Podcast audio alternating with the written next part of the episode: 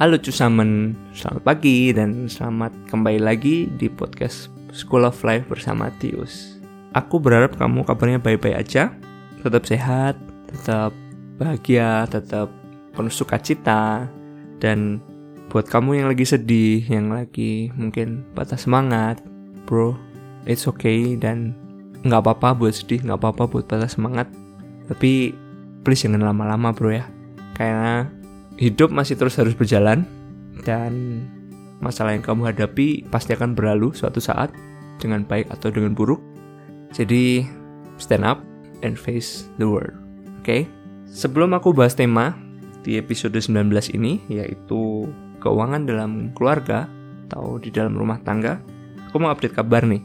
Aku baik-baik aja, aku sehat, bersyukur banget, dan aku tetap berjuang untuk melawan kemalasanku sendiri dengan berusaha bisa produktif dengan podcast ini, dengan baca buku. Oh by the way, buku yang Vilai Soltes Dumal Mit Imandem Teruberin itu aku udah selesai, dan isinya cukup menarik, sekitar lima ratus halaman gitu. Dia menceritakan tentang kehidupannya sebagai psikiater dan menceritakan juga beberapa cerita dari pasien-pasiennya dia. Tentu saja namanya diganti, ceritanya sedikit disesuaikan supaya gak ketahuan gitu, karena dia juga menangani beberapa orang dari televisi. Jadi dia jaga privasi mereka juga. Tapi aku belajar beberapa hal sih, meskipun seperti novel, seperti cerita gitu, bukan buku-buku yang membahas tema-tema tertentu. Cuman aku belajar beberapa hal, contoh gini. Kamu tau gak sih, ternyata ada loh yang namanya fobia menjadi bahagia. Wih, aku pertama denger, hah, fobia menjadi bahagia, wieso denn? Kok bisa? Ternyata dia bahas bukunya. Jadi ternyata ada orang-orang yang punya pengalaman pahit banget dalam kehidupan ini, miserable, terus banyak salah, dan dia gak bisa maafin dirinya sendiri, dan dia tidak mau mengizinkan kebahagiaan itu masuk dalam dirinya, karena buat dia kebahagiaan itu adalah awal dari bencana. Buat dia kebahagiaan itu awal dari sakit hati yang lebih parah lagi dari sebelumnya gitu. Jadi dia gak mau bahagia. Oke, okay. Good to know. Oke, itu aja kabarku, dan kita mau langsung bahas tema tentang keuangan dalam rumah tangga. Well, keuangan adalah salah satu faktor yang sangat penting banget di dalam rumah tangga. Crucial. Karena, believe it or not, keuangan adalah salah satu faktor dari tiga faktor tersering penyebab perceraian. Wow, mind blowing. Ya, dulu aku juga berpikir uang itu ya udahlah gitu, uang ngapain sih bertengkar tentang uang gitu, ambil aja deh aku ngalah gitu. Aku dulu juga berpikir kayak gitu, tapi ternyata enggak. Uang itu adalah faktor yang sangat krusial. Bahkan aku sama istriku beberapa kali bertengkar waktu awal-awal kita married, lumayan sering bertengkar tentang keuangan, karena kita sama-sama punya income yang satu lebih besar yang satu lebih sedikit, dan kita nggak tahu nih, aku belum pernah nikah, dia belum pernah nikah. Terus ngatur keuangan gimana? Yang satu tendensi buat nabung, yang satu tendensi buat keluar. Ya kalau punya uang kenapa nggak keluar? Ya kalau punya uang kenapa nggak ditabung? Gitu. Toh mati nggak bawa uang, bener juga sih. Tapi kalau kita nggak punya simpanan kan, kalau misalnya ada apa-apa, uangnya nggak ada. Gitu. Ya, positif sama negatif, dua-duanya pemikiran yang bukan jelek, bukan bagus, tapi ada pro dan cons-nya. Oke. Okay. Aku akan berusaha share nanti pengalaman kita tentang keuangan, model yang kita pakai setelah banyak banget model keuangan yang kita coba.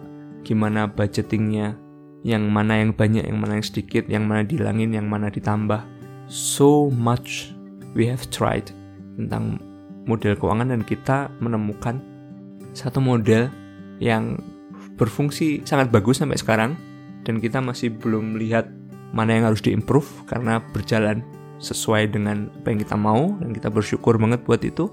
Modelnya namanya, kalau aku boleh bilang, kayak model company, jadi model perusahaan. Nanti aku cerita ya. Oke, sebelum itu aku mau kasih tahu tentang poin-poin yang punya potensi menjadi masalah kalau kita ngomongin keuangan dalam rumah tangga. Yang pertama, suami dan istri itu punya latar belakang yang berbeda. Begitu juga tentang latar belakang keuangan. yang satu dibesarin di keluarga A, yang satu di keluarga B, dengan keuangan keluarga sendiri-sendiri. Dan saat udah gede, itu bertumbuh, terus dia punya pengalaman sendiri-sendiri juga, dalam kerja, dalam pergaulan, lalu ketemu nih, jadi satu, tinggal satu rumah, tinggal dalam satu bendahara. Ini yang biasanya jadi masalah, karena mungkin belum siap. Makanya aku mau kasih tips, aku mau saranin buat kamu yang masih belum married, yang udah mikir, oh, nanti kita tahun depan married, atau udah punya rencana nih, atau masih pacaran, gak harus married tahun depan atau bulan depan, tapi masih tiga sampai empat tahun lagi, tapi udah ngerasa udah pas nih. Coba deh ngomongin keuangan sama pasangan kamu, sama pacar kamu, berandai-andai gitu. Paling gampang gini, kalau misalnya kita punya uang seratus juta, atau jangan kita pakai kata kamu aja, kalau misalnya kamu punya uang seratus juta, kamu mau apa sih Beb gitu? Tanya aja gitu, nanti dia kasih atur, dia bakal kasih cara pandangnya dia tentang uang seratus juta itu, mau ngapain aja. Dari situ kan kamu bisa tahu, oh dia ngatur keuangan gini. Lalu kamu juga kasih, kalau aku bakal gini, gini, gini, gini. Oke, gitu dulu aja. Kalau kalian masih belum terbiasa dengan tema keuangan satu sama lain, itu sebagai pemanasan. Nanti besok atau minggu depan, malam minggu depan, apel kalau ketemu lagi, mungkin bisa bahas lebih dalam lagi. Gajinya berapa? Pengeluaran berapa? I mean, nggak ada masalah sih kalau tentang itu, menurut aku ya. Karena kita sama teman aja kadang-kadang susah gitu buat ngomongin keuangan, apalagi sama pacar. Ya oke, okay, nggak gampang. Kalau kamu nggak mau sedalam itu tentang ngomongin gaji atau pengeluaran, ya udah gitu. I respect your opinion, nggak apa-apa juga. Cuman yang aku mau katakan, it's not bad to know. Bukan untuk menilai dia kelase berapa nih buat dia, oke okay, dia menengah ke atas, oh dia orang kaya, dia orang susah, enggak. Cuman kayak pengen tahu aja gitu, gimana cara dia ngatur. Bukan masa nominal, tapi tentang mindset keuangan, gitu aja. Itu penting banget, ya. Karena itu bantu banget sih nanti saat udah married. Karena aku dulu sama istriku gak sempat banyak banget tentang keuangan. Ya, well, sudah coba sih, sudah ngarah situ. Karena kita ngatur married barengan, dan mau gak mau kita harus atur beberapa hal gitu. Dan waktu itu aku juga sudah mulai mikir, wah gak gampang juga ya ngobrol keuangan sama dia. Tapi seiring berjalannya waktu, ternyata bisa banget gitu. Ternyata ternyata bisa, kalau udah kenal, komunikasinya dijaga. Itu adalah satu faktor yang penting. Harusnya aku ngomong komunikasi nanti sih, tapi ya udahlah, udah terlanjur ngomong. Masalah yang kedua adalah model keuangan yang gak pas sama keluarga kamu, sama rumah tangga kamu. Ada banyak banget model. Mungkin ada yang kalau dua-duanya income, ngaturnya sendiri-sendiri nih. Jadi cuma ngatur iuran-iuran yang bersama patungan. Ada juga gitu. Ada juga yang yang satu ngurus income doang, kerja-kerja-kerja doang. Yang satu lagi ngurus keluarnya doang. Jadi cuma outcome, outcome, kemana-kemana, apa, apa yang masih kurang, tabung, dan lain-lain. Ada juga model yang diatur bareng. Jadi kamu dapat uang berapa, aku dapat uang berapa, kita kumpulin, kita atur. Which is model ketiga ini yang aku sama istriku lakuin bareng-bareng. Dan masalah berikutnya, poin ketiga adalah keinginan-keinginan yang nggak pas gitu. Visi-misi keuangannya nggak pas. Contoh kayak gini, kalau si A dan si B, suami istri, si A pengen punya dream, I want to fly to Japan, misal gitu. Aku mengimpi banget pengen ke Jepang. Mahal loh, nggak murah. Apalagi kalau dari Jerman sini. Sedangkan suami tidak menganggap itu hal yang very important to achieve gitu. Bukan hal yang paling utama untuk dilakuin. Padahal buat istrinya, mungkin itu adalah dream dari kecil dan mungkin itu segalanya buat dia. Lalu ketemu nih. Terus si istri ngomong, Beb, aku tuh pengen banget ke Jepang loh. Kita ke Jepang yuk nanti kalau dua atau tiga tahun lagi setelah kita nabung.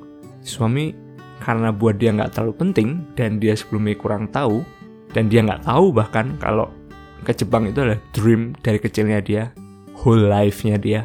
Dia bilang, aduh mahal loh Beb, susah banget loh kita kesana, kita harus nabung berapa lama nih, sekian nih, dan gaji kita sekian, susah loh. Gimana kalau kita ke Prancis aja, yang deket-deket sini. Terus mungkin si istrinya bisa bilang, hmm, ya udah deh. Atau si istri bilang, tiba-tiba langsung ngambek gitu, langsung kayak marah-marah nggak jelas gitu. Terus suaminya kayak hm, kok marah, kayak gitu-gitu kan suatu momen yang nggak mengenakan gitu loh. Bukan masalah Jepangnya, bukan masalah mahalnya, bukan masalah nggak punya uangnya, cuman masalah komunikasinya nggak pas, masalah nggak ngerti aja. Buat suami mungkin ya benar itu mahal, nggak bisa kasih gitu. Buat si istri ya mungkin benar juga gitu, dia kecewa, dia kesalahan, dia whole life-nya dia itu untuk ke Jepang gitu, apapun alasannya ya.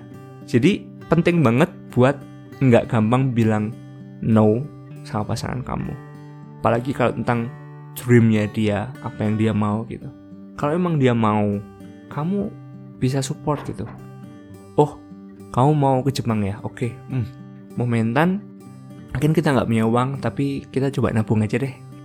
Kalau memang kita udah punya uang, terus nyata ada waktu ya berangkat, kalau enggak ya enggak gitu. Tapi sekarang kita prioritasin untuk makan ya, karena pandemi ini aku nggak ada kerjaan nih gitu. Aku yakin dia bisa ngerti kok kalau kita ngomong kayak gitu. Sebaiknya juga juga gitu gitu. Kamu punya dream yang kamu pengen banget, misalnya kamu pengen banget naik sepeda motor Ninja gitu, punya sepeda motor Ninja gitu. Mungkin buat beberapa istri, buat beberapa wanita, oke, cuma motor doang, Honda juga bisa jalan kok gitu. Tapi buat kita cowok-cowok kan beda gitu kan, wih Ninja gitu, kayak ngerasa keren sendiri gitu. Iya, kayak gitu-gitu. Kamu pun kalau misalnya direspek gitu, your wish, your dream, bahwa kamu pengen punya Ninja, terus istrimu bilang, ya oke, kita nabung aja, nanti kalau uang beli aja gitu. Itu kan kita juga seneng gitu. Maka dari itu, hai suami-suami, aku berkata kepadamu, jangan menyepelekan apa yang istrimu mau. Kalau kamu juga sebagai istri, kebalikannya, jangan menyepelekan apa yang suamimu mau. Sama-sama penting. Belajar untuk lihat itu adalah hal yang penting. Oke, aku udah bahas masalah dalam keluarga, dan ternyata secara nggak sadar aku banyak banget udah keluarin mindset-mindset dan poin-poin selanjutnya. Sebenarnya aku mau bahas itu dalam poin mindset.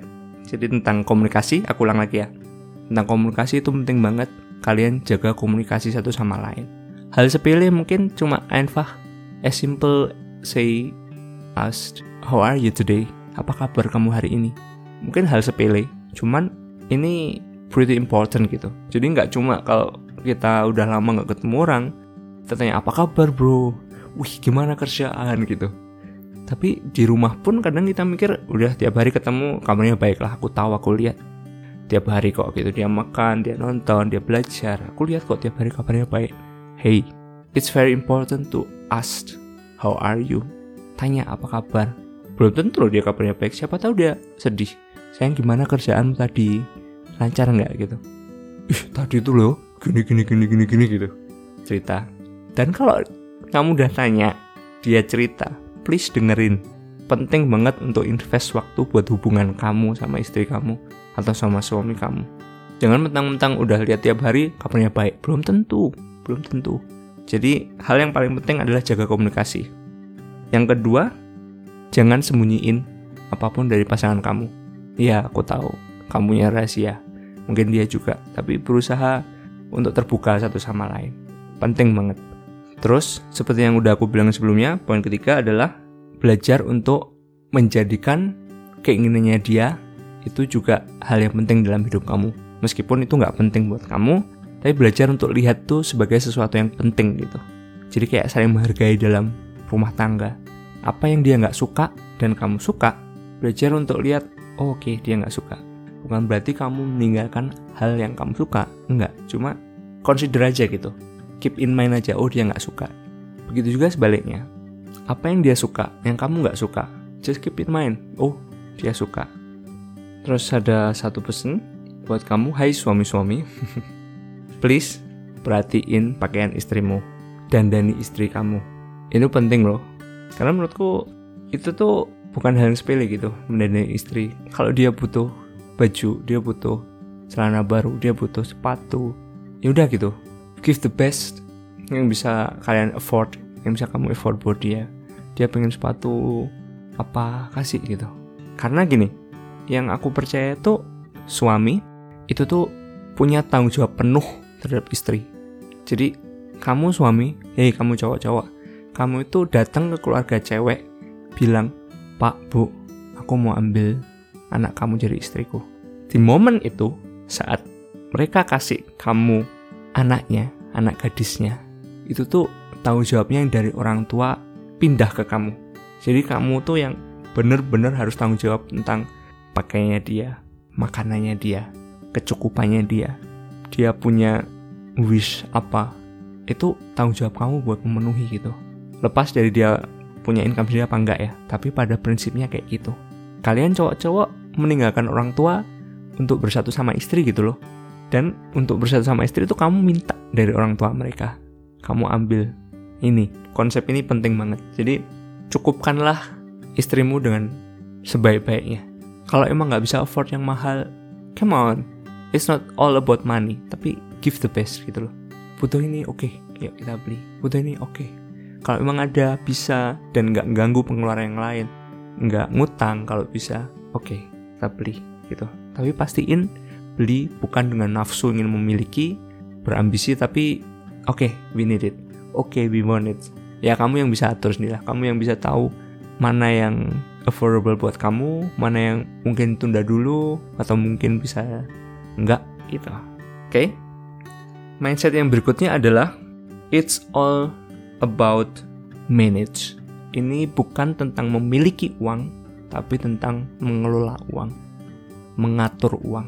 Kalau kita punya mindset, aku punya uang, kita punya uang, oke, okay, gimana kita ngatur? Itu mindset kayak gitu tuh penting. Bukan kayak aku punya uang, ini ada uang, ini punya aku. No, no, it's not yours. Kamu akan kecewa kalau kamu pikir ini punya kamu. Karena kamu suatu saat mobil kamu rusak, kamu harus ganti, kamu harus bayar suatu saat, apapun itu. Uang itu bisa keluar dengan mudah banget. Keep in mind, it's not about having money, tapi manage. Oke, okay, aku udah jelasin masalah-masalah dalam keluarga. Aku udah jelasin mindset. Sekarang kita masuk ke model keuangan. Seperti yang aku bilang, aku punya model keuangan seperti perusahaan, seperti company, yaitu sistem gaji kalau aku boleh bilang. Itu gimana sih bro sistem gaji? Kayak gini, kayak ada perusahaan aja. Kau, kalian punya pemasukan, kamu punya pemasukan dari manapun, dari gaji atau dari bisnis, masuk, lalu kita atur. Oke, ini divisi uang sewa, kamu tiap bulan aku jatah segini. Oke, ini divisi uang makan, kamu tiap bulan aku kasih segini. Oke, ini divisi kucing, kalau punya perusahaan kucing, punya peliharaan maksudnya, kamu aku kasih per bulan segini. Semua diatur gitu. Oke, ini divisi liburan, vacation, karena kita tahun depan mau ke Jepang, atau kita tahun depan mau ke Prancis, aku kasih kamu tiap bulan sekian. Atur gitu. Jadi kayak gitu kurang lebih gitu. Setiap pengeluaran itu seperti divisi-divisi yang harus diatur. Kalian boleh lewat amplop, boleh lewat apapun itulah. Apps banyak banget sekarang, kalian bisa cari tahu gimana cara ngatur keuangan. Kalau kita ngatur itu seperti perusahaan, kita pun digaji. Kita juga digaji loh dari gaji kita. Jadi aku sama istriku punya gaji yang sama tiap bulan. Dulu kita bilang itu uang shopping, uang buat shopping. Tapi aku punya ide yang kita jangan kasih uang shopping itu, kita punya tendensi untuk belanja gitu, untuk beli-beli hal-hal yang mungkin gak kita butuhin. Jadi kita ganti dengan uang personal need. Jadi mungkin istriku butuh apa, butuh apa yang personal, yang gak barengan. Dan aku juga butuh apa yang gak barengan. Contohnya podcast ini aku biayain dari uang personal need aku. Ya, jadi kita punya uang yang sama, kita punya gaji yang sama, meskipun kita punya pendapat yang beda. Yang satu lebih gede, yang satu lebih kecil. Kita satuin, kita atur uang makan, uang apa, uang apa, uang apa, uang apa, uang memberi. Kita kasih nama uang taburan. Lalu nanti kita ada satu bagian kecil yaitu personal need-nya istriku dan personal need-nya aku. Jadi setiap kita punya ini, gitu. Jadi kalau udah habis ya udah, nggak apa-apa juga gitu. Toh uang makan sudah ada, toh uang jalan-jalan sudah ada gitu. Jadi lebih enak gitu. Dan uang tabungan juga udah ada, investasi juga udah ada. Kayak gitu. Itu namanya kalau aku bilang sistem gaji, sistem company. Kalau kamu belum pernah tahu tentang itu, well, um, itu berfungsi banget sama pernikahan kita, sama keluarga kita. Pas banget. Dan kalau ada apa-apa, misal dia mau ngasih sama orang, ya dia ngomong, sayang, aku mau ngasih ini nih, gimana? Ya udah kita atur, oke, kita kasih. Kalau misalnya aku juga mau ngasih orang, aku juga ngomong sama istriku, istriku, aku mau ngasih dia nih, gini gini gini, oke, kita kasih. Jadi kayak it's our money, it's not my money, it's not her money, but it's our money. Orang-orang yang dianggap penting, aku juga berusaha bilang oke, penting, gitu. Lalu jangan lupa untuk mencukupkan diri dalam segala hal, mencukupkan diri dengan apa yang kamu punya, kayak gitu. Jadi ya kalau emang gajinya sebulan sepuluh juta, udah cukupin gitu. Kalau emang gajinya sebulan tiga juta, cukupin gitu. Penting banget. Karena aku percaya miskin itu bukan masalah uang. Menurut aku miskin itu masalah mindset. Mindset kamu saat kamu punya uang tuh kayak gimana? Apakah kamu mau habisin aja? Atau kamu mencoba atur? Dan kamu terus belajar. Itu Itu yang penting itu menurut aku. Karena aku pun dulu juga gaji gak banyak loh. Aku pernah hidup sebulan tuh cuma dapat dua ratus delapan puluh euro. Itu dikit banget Dikit banget. Uang rumah lima puluh, masih kasih perpuluhan sepuluh persen, kasih persembahan di gereja, buat makan, buat uang semesteran, buat uang asuransi. Asuransi aja udah delapan puluh sampai sembilan puluh euro. Jadi gak banyak. Bersyukur banget dulu juga orang tua masih support, meskipun gak tiap bulan, tapi berapa bulan sekali ada uang. It helps me a lot. Tapi dari dulu aku punya mindset untuk atur keuangan. Ini uang ini, ini uang ini, ini uang ini. Dan ich hab überlebt, atau kalau bisa bilang I've survived gitu. Dan sekarang uangnya lebih banyak, pengeluaran emang lebih banyak, cuman kita hidup itu, aku kasih bocoran ya, kita hidup tiap bulan itu berusaha banget gak lebih dari tujuh puluh persen dari semua pemasukan kita. Aku kasih kalian bocoran nih. Iya, kita berusaha hidup dari tujuh puluh persen yang ada. Yang tiga puluh persen kemana? sepuluh persen dari itu perpuluhan, sepuluh persen yang lagi untuk investasi, sepuluh persen yang lagi untuk emergency cash. Jadi tiap bulan kepotong tiga puluh persen, kita hidup dari tujuh puluh persen. Dari tujuh puluh persen itu udah termasuk uang rumah, uang makan, uang belanja, personal need, dan lain-lain. Dan masih bisa ngasih gitu. Tapi bukan berarti kita nggak menikmati hidup loh dengan tujuh puluh persen. Kita mencukupkan dengan apa yang kita punya. Kita bisa jalan-jalan juga kalau kita mau. Kalau pas nggak ada uang, ya udah bulan depan gitu. Easy aja gitu. Jadi have fun bro, tosis dengan adventure money-mu, keluarga kamu, enjoy it. Setiap stepnya, nikmati setiap step kamu, karena di setiap step kamu pasti belajar kok. Oke, terima kasih banyak buat dengerin podcast ini sampai akhir. And I cannot thank you enough to you for listening this podcast dan supporting me. um, I'm very happy that I have you. Seneng banget aku bisa boleh bercerita, ngomong sama kamu, hangout kamu di sini.